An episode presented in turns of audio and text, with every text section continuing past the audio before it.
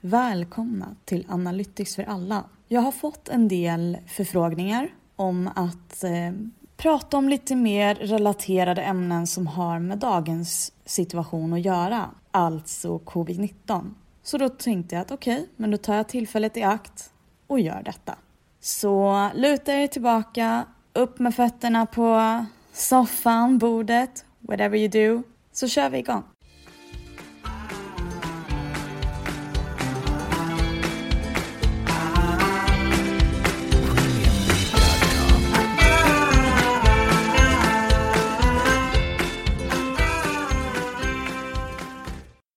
Jag förvånas aldrig av allt som går att göra med hjälp av teknologi. Och jag tänkte dela med mig utav en artikel som jag har läst och jag kände att nej, jag måste släppa ett avsnitt och dela med mig av detta så fort som möjligt. Med tanke på den rådande situationen som finns i dagens samhälle runt om i världen så håller väldigt många länder på att försöka hitta någon typ av lösning för att kunna minska eller identifiera smittade personer på ett snabbt och effektivt sätt för oss i allmänheten.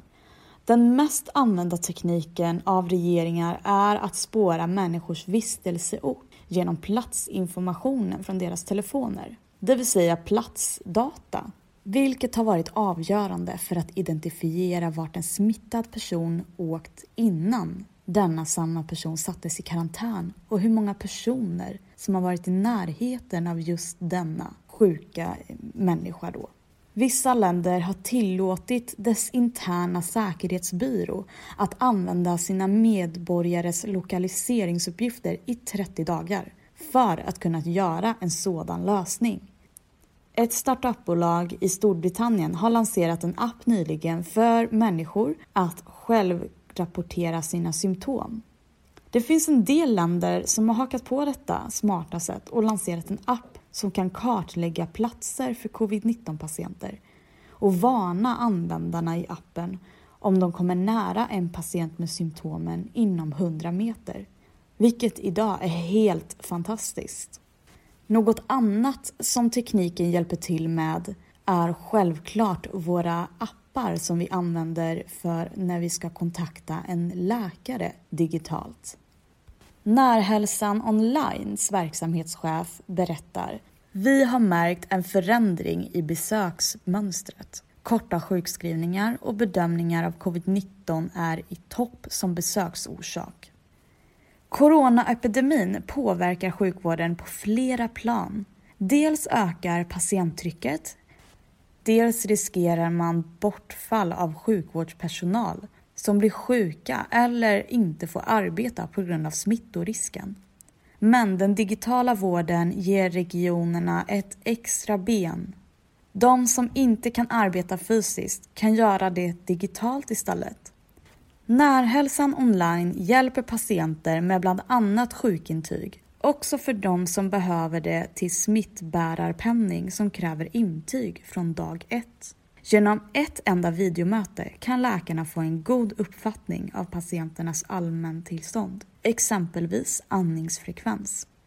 Regionen arbetar nu med att effektivisera den digitala hanteringen. Bland annat införs ett digitalt stöd som ska snabba upp akutvården av potentiella coronapatienter. Kry, en annan digital vårdgivare, märker också en stor uppgång i antalet samtal den senaste tiden. Samtalen till läkarna ökar rent i största allmänhet, vilket företaget tolkar som att patienterna hellre väljer digital vård framför fysisk vård i dessa tider. Samma sak märker Doktor24. Det vi kan se av detta är att teknologin kan inte bekämpa, men kanske hjälpa till och ge, som verksamhetschefen för Närhälsan sa, ett extra ben.